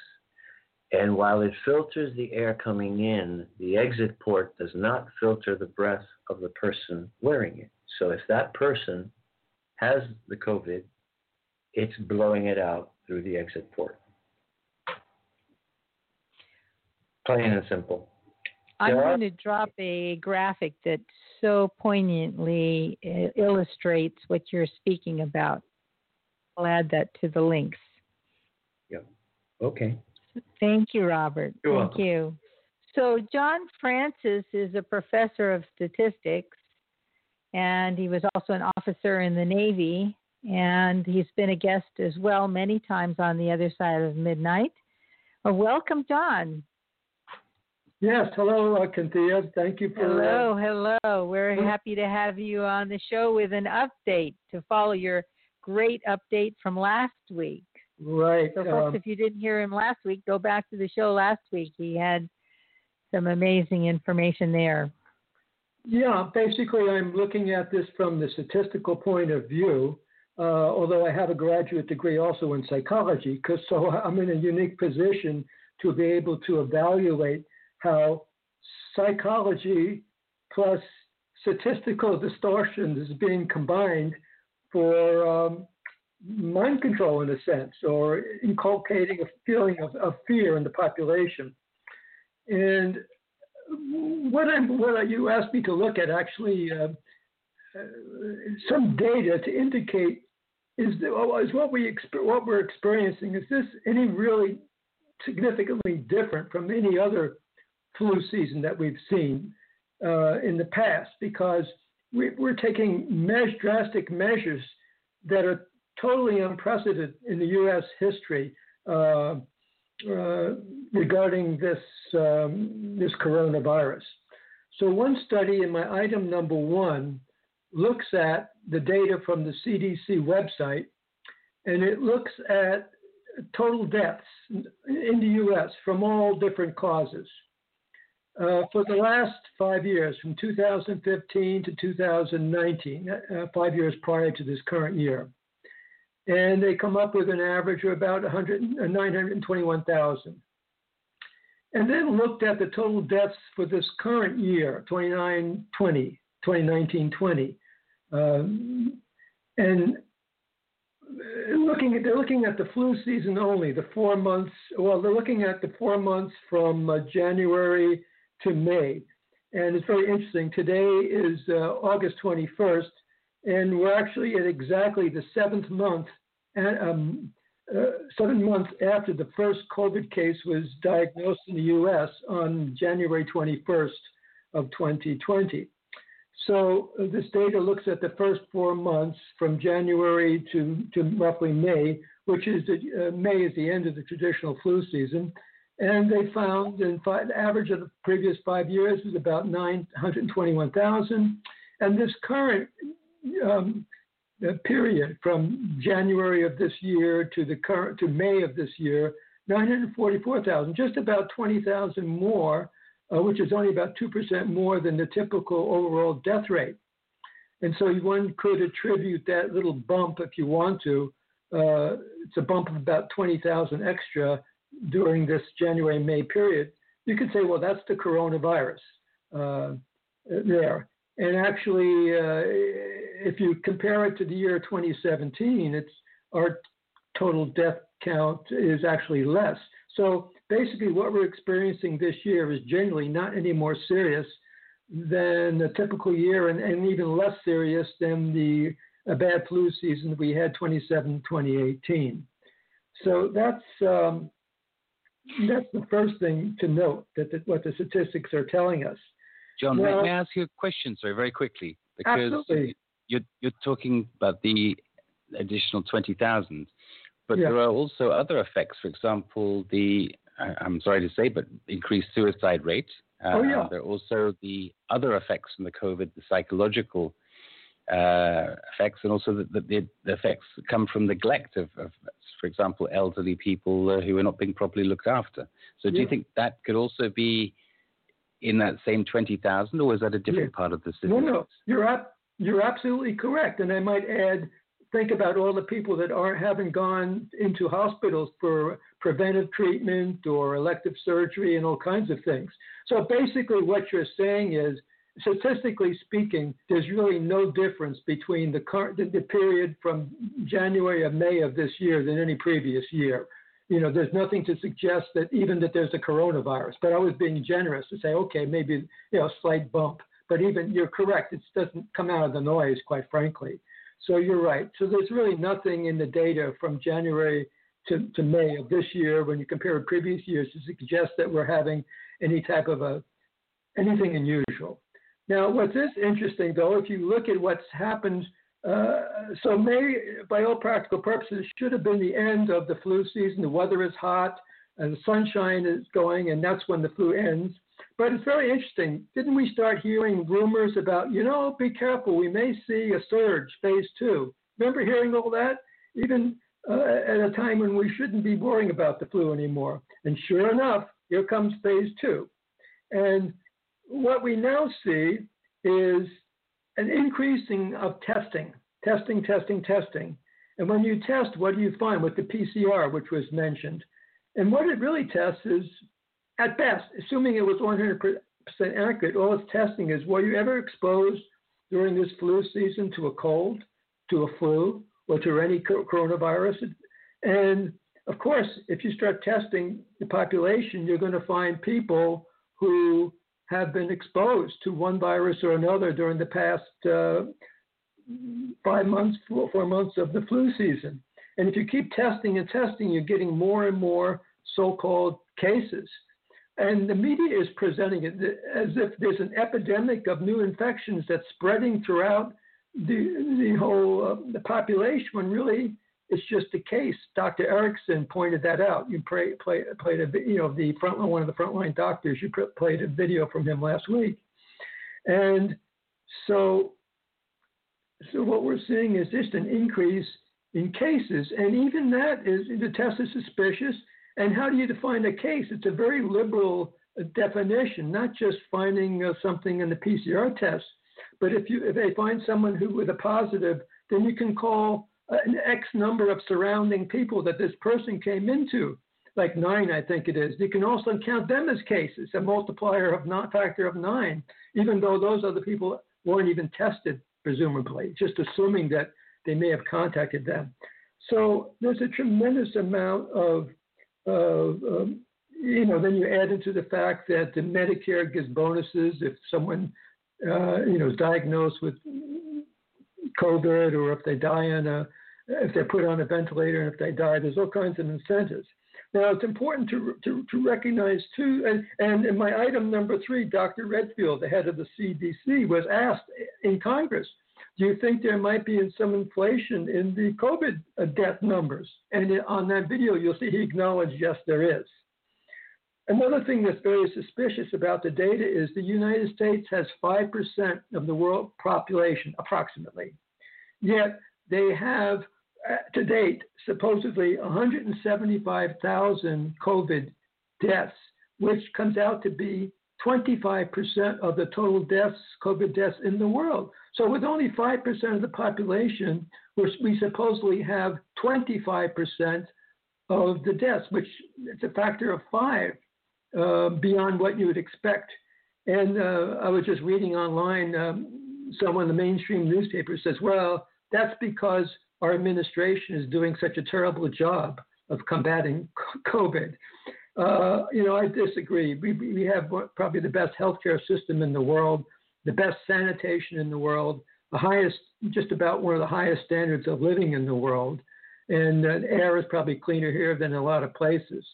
So I think a more likely hypothesis is that this, these high, very high numbers of so-called COVID deaths are really caused by uh, maybe calling the regular flus the coronavirus or motorcycle accidents, coronavirus deaths, or all kinds of, of things. I think that's a very likely um, hypothesis. Um, and so, yeah, go ahead. I may, we had an exchange uh, over the week mm-hmm. when we it was exposed that California was ending the lockdown, but suddenly said they had a surge, right. and they had locked down people in the most oh well, Cynthia knows and Annetta knows. But the point is, last week Sandra Angeli, Angeli, who was the health director in California, had to resign because, oops, she overlooked 300,000 uh, positive test uh, cases that they did not include when they did their statistics. They claimed that they were having a spike, a resurgence of coronavirus because they had 10,000 deaths and 250,000 cases, which results in a 4% uh, mortality rate. But had they included the 300,000 cases on top of the 250,000, you would have had 10,000 deaths in 550,000 cases, and the mortality rate plummeted to 1.8%. Right. So, fudge. Very good. Fake yeah. statistics. And this right. is being used everywhere. Yeah, wherever you look. Uh, so that's basically what I want to present. I don't want to take up too much time with this. People get kind of uh, um, misty-eyed when they hear too much statistics. But basically, just looking at it from a very rational uh, left brain point of view, looking at the statistics, it's I can see how things are skewed and and and little tricks are played to make something look a lot more serious than it really is. Um, so that's that's that's where we are, you know, unfortunately. John, how about yeah. just just going over the graph, Kansas? I was asked about Kansas, and you you analyzed that graph about the fake spike. I yeah. think that's just another good example of how um, math and fake statistics are being used against the American public. And it's all political, which I hope we'll have a chance to talk about what's going on in the background and uh, the political scene and who's really behind it all. Right. That graph, I should have pointed that. First of all, that was not a controlled scientific experiment. because uh, it wasn't controlled in any way because there are many factors. You had two graphs, and actually, if I, if the graph was redrawn, you would see in the group that had that were not wearing masks, they were consistently lower in case studies per hundred thousand. They stayed between nine and ten per hundred thousand, and the group that was wearing masks, the lowest they ever got was 16 cases per hundred thousand. Yet the way the doctor made that graph by playing with the axes of the graph and putting putting two graphs together when they should when they had different axes, you would have seen that the line for the people wearing masks never went down below the non-mask mask wearers. It, it, never did. It was very, uh, it was just totally, and, and everyone call, were called on it left and right. I put two examples of people that immediately saw that. So you know, if there's really something serious going on, why do you have to distort the data, play tricks with the data? That's what I'm saying. You know, if it's really serious, why do you have to do that? You're crying wolf. And if we ever have something for real, you know, who's going to believe them? Well, it's the same reason that we, you know, that they're trying to censor everything that's the truth, because um, our health isn't what they're talking about uh, at all. So, so there you go. Um, so it's, um, you know, they predicted a surge, and this mask wearing, it's to me, it's just a way of keeping the illusion going that the, you know summer is here and people feel great.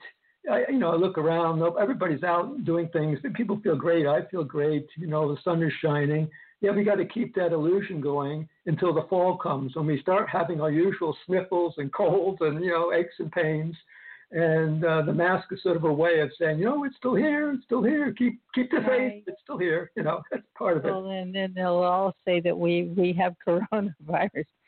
By the way, this is the perfect time to bring in a, a dear friend and uh, mystery guest who I just uh, had a chance to connect with this afternoon. Uh, Keith, would you please bring on our dear Chris Bell, who used to, who started the podcast on the other side of midnight and has made many journeys with us over that past year. And he has a his own experience to share. I, when he told me about it, I thought, oh, I need to bring you on. So, Chris Bell, are you there? Yes. Hey, Cynthia. How are you Welcome, doing? Chris. So good to be talking with you here. Glad to have you back. Well, thanks for having me. So, you want to share with our audience what you were texting me? Yes. Um, well, one thing that um, I've well that happened to me was last. I guess it was late October, early November. I got really sick, and when we look at the CDC data back then, there was some sort of influenza or flu-like illness that was running through the country from I guess late October through December. Now that was pre-COVID, but the symptoms were pretty much what COVID uh, are. And so I don't know if I had COVID or not, but uh, I, I, I literally woke up one day and could not breathe. I mean, I stepped awake and I, I just barely could breathe. Anyway, long story short, um, I bet had been suffering since that time with my lungs not working right, um, barely able to breathe, and well, it would get, it would get better, get worse, and it wasn't until um, well, should back up a little bit. So in March, um, our president talked about hydroxychloroquine and I was like, ooh, I need to get hold of that right now because if I catch COVID, it's going to kill me because I was already having trouble breathing. And so I was very worried about it. So that was the only treatment at that point that I knew. It was hydroxychloroquine, zinc, the Z-Pak. So I called my doctor the next day and asked him to prescribe that to me. So I had that sitting here just in case. It wasn't until and, and still suffering with my lungs. It was it was tough. And then it wasn't until you know a few weeks ago when I saw the frontline doctors um, press conference that I started thinking more about maybe hydroxychloroquine could help my problem. And so I watched their whole day, uh, you know, conference that they did, And I said, you know what? I need to try this. So two weeks ago, I started taking the hydroxychloroquine. And within three days, it cleared up the lung problems I had. Don't really know how it worked, but I assume I must still had some sort of infection in my lungs.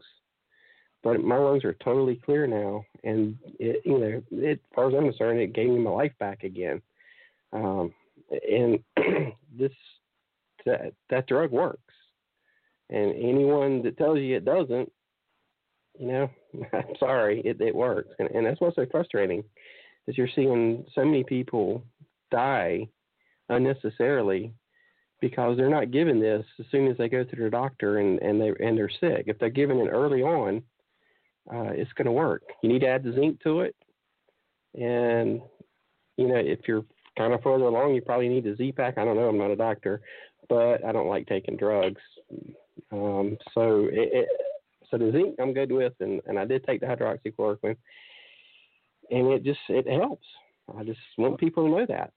Oh, I want to I want to add to what you're saying, Chris, that in my links and Cynthia's links number three, Dr. Richard Urso is reporting on how effective hydroxychloroquine is. Mm-hmm. And he says that in countries that are endemic areas where they use hydrochlor hydro hydroxychloroquine all the time, that there's absolutely no cases of COVID, and those that have started taking it as a uh, prophylactic, their their cases are extremely low.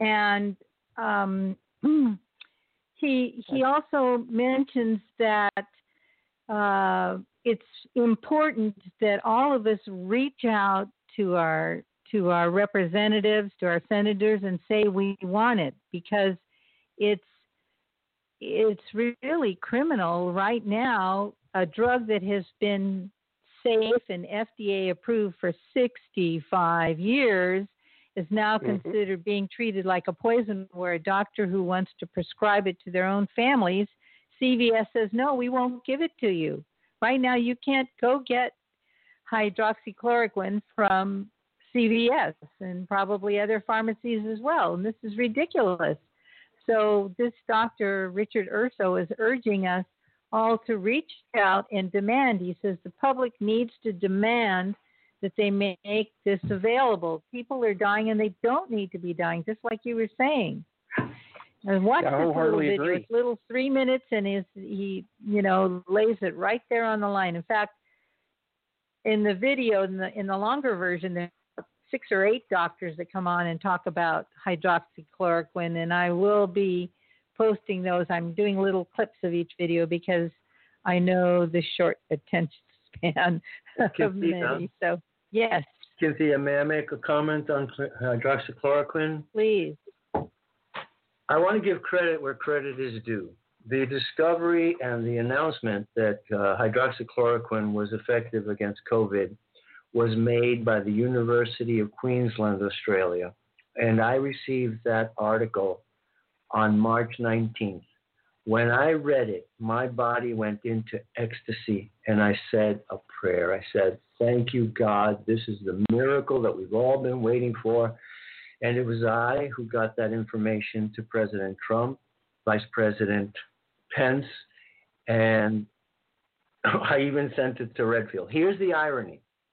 In 2005, doctor mm-hmm. Anthony Fauci and the, his, his journal, Journal of Virology announced that hydroxychloroquine was effective in combating SARS coronavirus.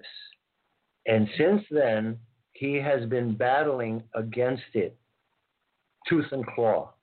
Another, another criminal act.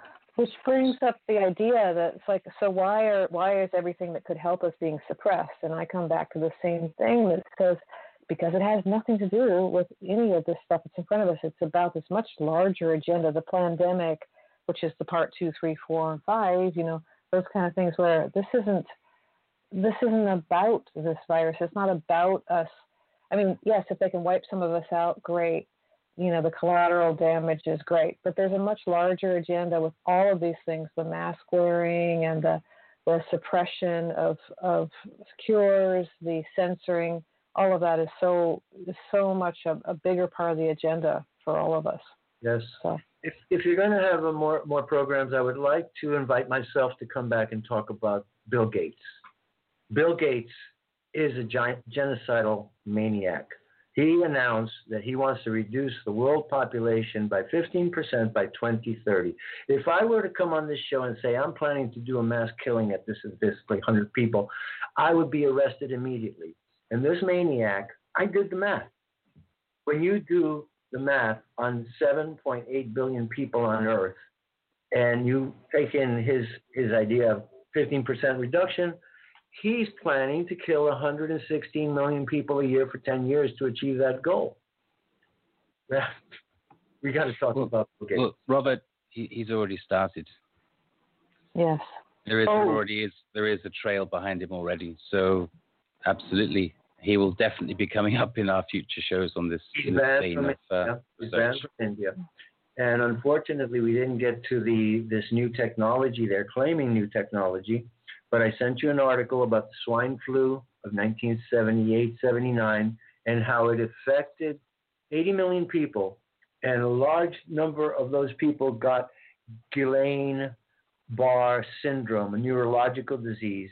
And I learned from a CIA doctor, one of the highest ranking officers in the CIA, that that deficiency, immune deficiency, was transferred to the progeny, to the children of the people who got it, and they are compromised. So I don't think that this is the first time that they're using messenger RNA technology in a genetic uh, sequence in a vaccine.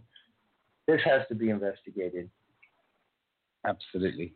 Yes, Please, hello. um, Yeah, hi. Sorry, go I ahead. just want to, this is John Francis here. I just want to men- mention one quick thing about hydroxychloroquine. Um, there is an online service called TeleMD, T E L E M D, where you can have a consultant with, an, with a medical doctor and uh, give them your situation. And if they think it's wa- warrants, they can give you a prescription. It can be filled uh, at a pharmacy in a state where it's legal to do it and then ship you the prescription. So I just wanted to put that out. So, there. John, we should put that link on the page. I'll, you can give it to me and I'll put it on the page. okay, I'll, I'll do that later. All right. Mm-hmm. And I want to add, I'm going to be dropping in a chart that Chris Bell just sent me about where hydroxychloroquine is being used and its effectiveness.